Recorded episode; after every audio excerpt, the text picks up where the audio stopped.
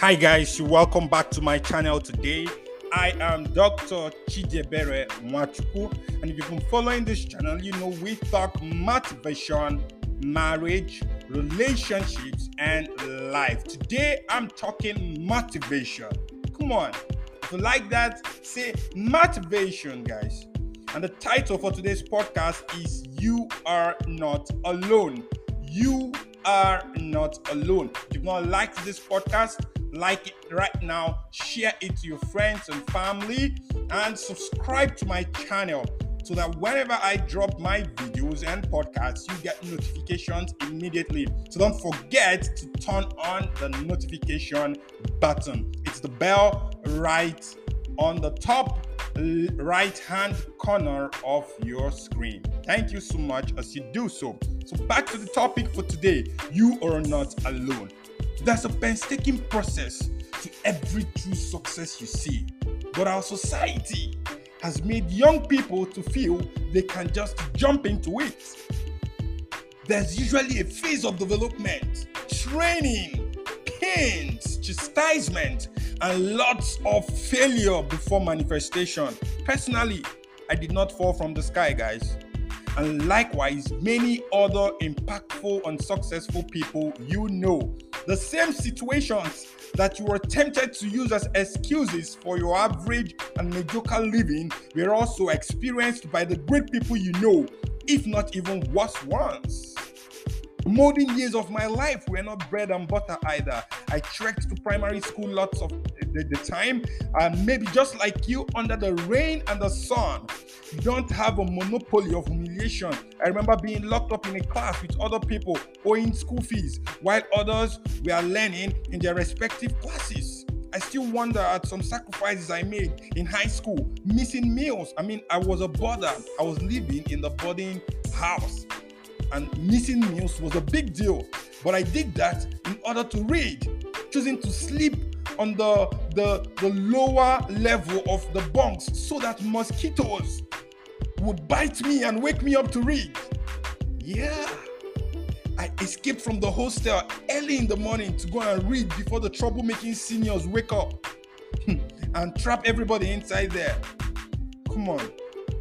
I used moonlight to read for an exam at a point, at a time when every other person thought the absence of electricity in the school was a good enough reason to suspend their books, despite knowing that exams were by the corner. I once wrote about sleeping on a carton spread on the floor from May of 2016 to the November to November of 2016 when I was still starting my first business. Listen, I had a bed sheet as the curtain in my room then I would cook a big pot of food and eat it three times a day, back to back to back. I still went from that empty house to give motivational speeches and to sell my book titled Rise Up and Shape Your Future Today. Definitely, there were miracles along the way that facilitated the process for me. But God does not exempt people bound for greatness from the training. Everyone's got to be trained. While I still believe God for many things today and remain subject to His training, I keep pushing boundaries.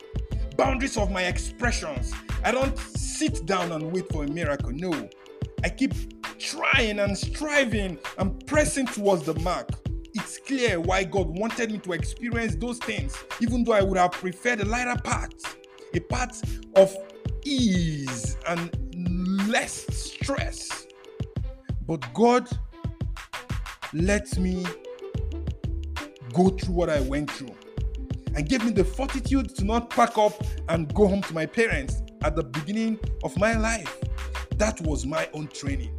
And the reason for that is so that I can triumph despite all of those hardships. And hence have the confidence to tell you today that you can do the same. You can choose to throw blames around from your parents to the government and magnify your own challenges to a point of suffocating your gifts. You can also give up and keep trying your luck in football betting, chatting up that white lady, hoping that she will pay one day, or wait for the next audition of the Big Brother Naija show. Or, just like me, you could choose to do the needful and turn your lemons into lemonades. Through all these experiences, through all these processes, aside the visible transformation you notice in my life, the mind transformation was occurring one step at a time. The faith, the positivity, and the courage to face life was developing. So please be sensitive to what phase you are in today.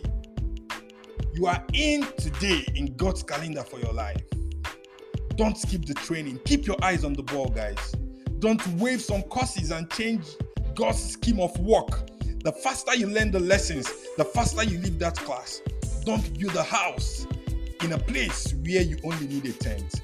It's a passing phase and you will soon triumph over your challenges and troubles.